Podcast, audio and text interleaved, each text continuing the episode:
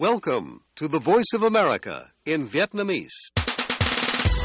Direct from Washington, the voice of America, VOA. Ban Việt ngữ Đài Tiếng Nói Hoa Kỳ VOA kính chào quý vị.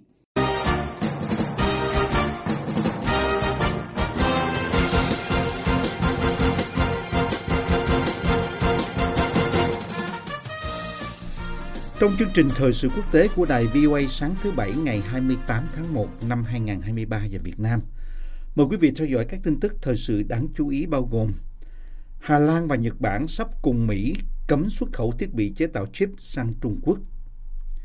Nhật Bản siết chặt các biện pháp trừng phạt Nga.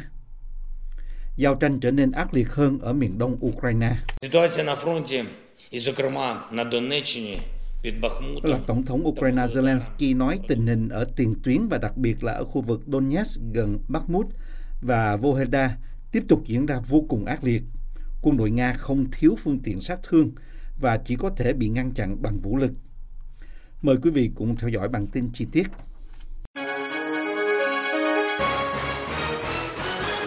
Nhật Bản và Hòa Lan sẽ sớm đồng ý cùng Mỹ hạn chế xuất khẩu thiết bị sản xuất hàng bán dẫn sang Trung Quốc – Bloomberg News cho hay. Các cuộc đàm phán sẽ kết thúc sớm nhất là vào ngày 27 tháng 1 với việc Hà Lan hạn chế tập đoàn ASML bán máy móc cho Trung Quốc để nước này sử dụng cho công việc chế tạo một số loại chip tiên tiến. Bloomberg đưa tin dẫn lời những người nắm rõ vấn đề. Về phần mình, Nhật Bản sẽ áp đặt các hạn chế tương tự đối với hãng Nikon. Tin của Bloomberg cho hay. Phó Chánh Văn phòng Nội các Sergei Kihara, đồng thời là phát ngôn nhân của chính phủ cho biết Nhật Bản sẽ thực hiện các bước thích hợp dựa trên các động thái quản lý của Mỹ và các nước khác. Ông từ chối nói thêm khi được hỏi về thông tin của Bloomberg tại cuộc họp báo chiều ngày 27 tháng 1. Bộ Ngoại giao Hà Lan từ chối bình luận, Thủ tướng Mark Rutte từng nói rằng ông hy vọng sẽ đạt được thỏa thuận với Mỹ và các đồng minh khác về các biện pháp kiểm soát chặt chẽ hơn, nhưng Hà Lan sẽ không chỉ áp dụng các quy định của Mỹ. Sẽ trả lời các câu hỏi tại cuộc họp báo hàng tuần của ông vào cuối ngày 27 tháng 1. Các nguồn tin nói với Reuters rằng một thỏa thuận giữa các quan chức Hà Lan và Mỹ có thể được ký kết vào cuối tháng này khi đại diện hai nước gặp nhau tại Washington. Việc Hà Lan và Nhật Bản áp đặt các biện pháp kiểm soát xuất khẩu chặt chẽ hơn đối với Trung Quốc sẽ là chiến thắng ngoại giao quan trọng đối với chính quyền của Tổng thống Mỹ Joe Biden. Hồi tháng 10, họ đã công bố các hạn chế sâu rộng nhằm ngăn chặn Bắc Kinh tiếp cận công nghệ sản xuất chip của Mỹ để làm chậm đà tiến về công nghệ và quân sự của nước này. Nếu không có sự hợp tác của Nhật Bản hoặc Hà Lan, các công ty Mỹ sẽ gặp bất lợi trong cạnh tranh. Nga đẩy mạnh nỗ lực phá vỡ phòng tuyến của Ukraine với các cuộc giao tranh dữ dội ở miền Bắc và miền Đông của đất nước. Và điều này cho thấy Kiev cần thêm nhiều vũ khí phương Tây, các quan chức Ukraine cho biết hôm 27 tháng 1. Quân đội Ukraine cho biết các trận chiến khốc liệt đang diễn ra một ngày sau khi tên lửa và máy bay không người lái của Nga giết chết ít nhất 11 người, trong động thái dường như là phản ứng trước lời hứa của các nước phương Tây rằng họ sẽ cung cấp xe tăng cho Ukraine. Tổng thống Ukraine Volodymyr Zelensky cảm ơn các đồng minh đã ủng hộ nhưng tiếp tục kêu gọi hãy trừng phạt Moscow cứng rắn hơn và cấp thêm vũ khí để đẩy lùi quân xâm lược trong tháng thứ 12 của cuộc chiến.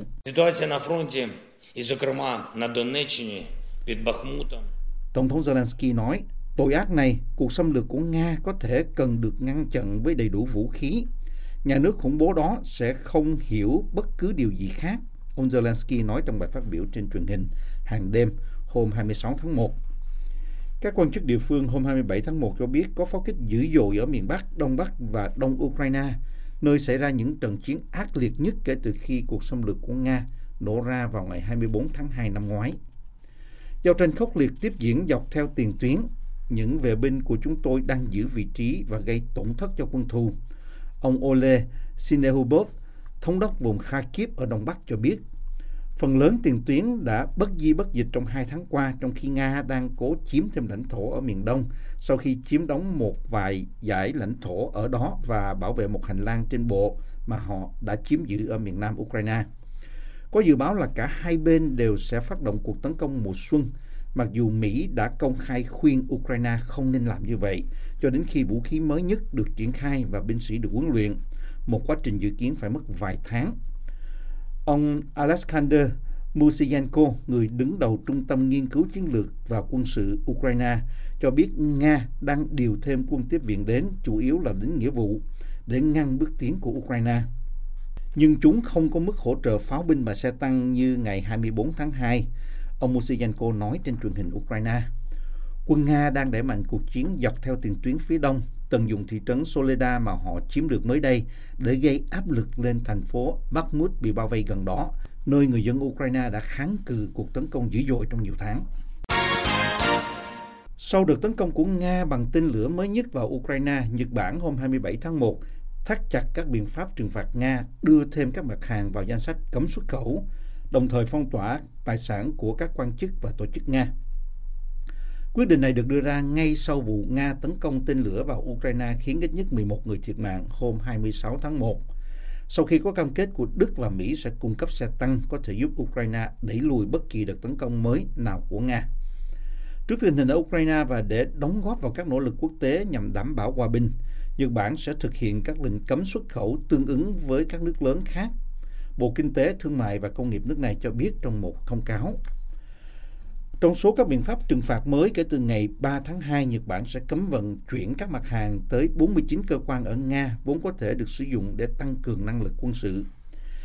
Danh sách này bao gồm các sản phẩm từ vòi rồng phun nước, thiết bị thăm dò khí đốt, thiết bị bán dẫn cho đến vaccine, thiết bị kiểm tra tia X, chất nổ và robot, cơ quan này cho biết. Nhật Bản cũng sẽ phong tỏa tài sản của ba pháp nhân và 22 cá nhân ở Nga. Phát ngôn viên Điện Kremlin Dmitry Peskov cảnh báo về tác động nhất định đến quan hệ với một nước Nhật Bản không thân thiện. Nhật ngay từ đầu cuộc chiến đã đứng trong hàng ngũ các quốc gia không thân thiện. Điều không tránh khỏi là sẽ có hậu quả trong quan hệ song phương, ông Peskov nói với báo giới. Điện Kremlin hôm 27 tháng 1 cũng nói rằng các biện pháp trừng phạt mới mà Nhật Bản áp đặt lên Nga chẳng phải là điều gì đáng lo lắng vì Nga đã thích nghi để sống chung với các lệnh trừng phạt như vậy. Of America, VOA. Tập đoàn quân sự cầm quyền ở Myanmar hôm 27 tháng 1 công bố các yêu cầu khó khăn mà các chính đảng phải đáp ứng để chạy đua trong cuộc bầu cử trong năm nay, bao gồm phải có số lượng đảng viên cao hơn nhiều so với trước đây. Động thái này có thể gạt các đối thủ quân đội ra bên lề và củng cố sự kiểm soát của quân đội đối với đất nước. Các tướng lĩnh hàng đầu của Myanmar đã lãnh đạo một cuộc đảo chính hồi tháng 2 năm 2021. Sau 5 năm chia sẻ quyền lực căng thẳng trong hệ thống chính trị gần như là dân sự do quân đội dựng lên, dẫn đến một thập kỷ cải cách chưa từng có.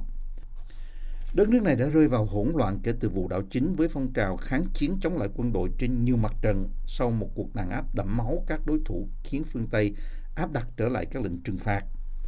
Quân đội đã cam kết tổ chức bầu cử vào tháng 8 năm nay. Một thông báo trên truyền thông nhà nước hôm 27 tháng 1 cho biết các đảng phái có ý định ra tranh cử trên phạm vi toàn quốc phải có ít nhất 100.000 đảng viên, tăng từ mức 1.000 trước đó và phải cam kết tranh cử trong 60 ngày tới, nếu không sẽ bị hủy tư cách đảng phái. Các quy định này tạo thuận lợi cho đảng Liên minh Đoàn kết và Phát triển, một đảng phái đại diện cho phe quân sự với thành phần là nhiều cựu tướng lĩnh vốn đã bị Liên đoàn Quốc gia vì Dân chủ NLD của bà Aung San Suu Kyi làm cho thua tơi tả trong các cuộc bầu cử năm 2015 và 2020. NLD đã sụt giảm số lượng thành viên sau cuộc đảo chính với hàng ngàn đảng viên bị bắt hoặc bỏ tù, bao gồm cả bà Suu Kyi và nhiều người khác đang lẫn trốn. Richard Horsey, cố vấn cấp cao của nhóm khủng hoảng quốc tế, đã làm việc tại Myanmar trong 15 năm, cho biết các quy định này nhằm khôi phục hệ thống chính trị mà quân đội có thể kiểm soát. Các đảng phái là sẽ quá sợ hãi bị xúc phạm trước sự giả hiệu của cuộc bầu cử hoặc là chiến dịch tranh cử trên toàn quốc trong hoàn cảnh đó sẽ quá tốn kém. Ai sẽ tài trợ cho một đảng chính trị vào lúc này? Ông nói. Toàn bộ màn trình diễn này là để duy trì sự cai trị của quân đội, đó là gánh hát. Quy định chẳng cần phải hợp lý bởi vì họ đã quyết định kết quả bầu cử.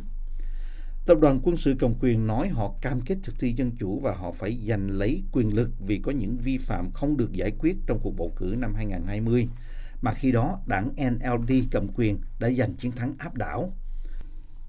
Đảng NLD hồi tháng 11 đã mô tả cuộc bầu cử là giả hiệu và nói họ sẽ không thừa nhận nó.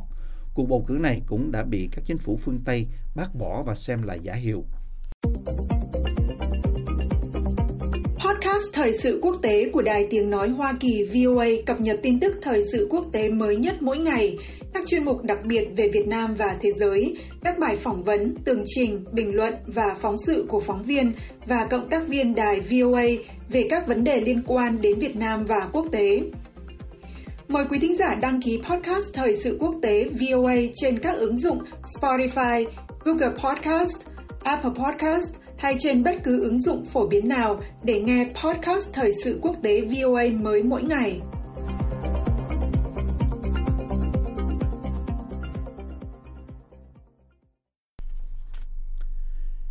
Quyết định của Tòa hình sự quốc tế ICC cho phép nối lại cuộc điều tra về cuộc chiến ma túy của Philippines gây khó chịu, Bộ trưởng Tư pháp Philippines nói hôm 27 tháng 1 và khẳng định ICC không có quyền tài phán đối với các vấn đề của nước này.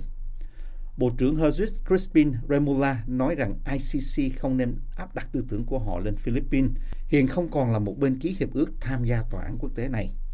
Họ đang xúc phạm chúng tôi, ông Remola phát biểu tại một buổi họp báo sau khi ICC chấp thuận yêu cầu của công tố viên về việc mở lại một cuộc điều tra về các vụ sát hại trong thời gian diễn ra cuộc chiến chống ma túy của cựu tổng thống Rodrigo Duterte và các hành vi khác bị nghi là vi phạm nhân quyền.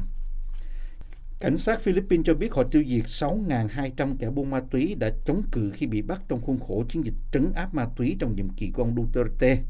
Hàng ngàn người sử dụng và người bán ma túy khác đã bị bắn hạ trong cuộc trấn áp.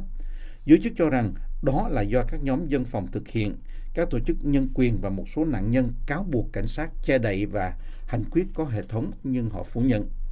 ICC đã đình chỉ điều tra hồi tháng 11 năm 2021 theo yêu cầu của Manila giờ đây cho biết trong một tuyên bố rằng họ không hài lòng với việc Philippines đang tiến hành các cuộc điều tra liên quan mà có thể sẽ làm trì hoãn cuộc điều tra của ICC.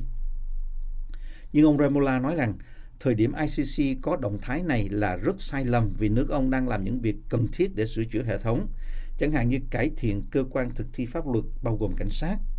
Tôi không hoan nghênh động thái này của ICC và tôi sẽ không chào đón họ đến Philippines cho đến khi họ nói rằng họ sẽ tôn trọng chúng tôi về vấn đề này, ông Remola nói. Ông cho biết nước ông sẵn sàng đối thoại với ICC và sẽ cung cấp cho tòa án dữ liệu nếu được yêu cầu, nhưng họ không thể vào đất nước chúng tôi và áp đặt tư tưởng lên chúng tôi. Cựu cảnh sát trưởng Ronaldo Della Rosa, người giám sát cuộc trấn áp đẫm máu của ông Duterte, trước đó đã nói rằng sẽ không hợp tác với ICC nếu chính phủ quyết định tham gia. Tổng thống Philippines đương nhiệm Ferdinand Marcos Jr và Phó Tổng thống ái nữ của ông Duterte không bình luận về quyết định mới nhất của ICC. Hồi tháng 8, ông nói rằng ông không có ý định tái gia nhập ICC sau khi ông Duterte rút ra hồi năm 2019 sau khi cáo buộc cơ quan này có thành kiến. Chương trình thời sự quốc tế của đài VOA xin được kết thúc ở đây. Hẹn gặp lại quý thính giả trong bản tin thời sự quốc tế ngày mai. This program has come to you from the Voice of America, Washington.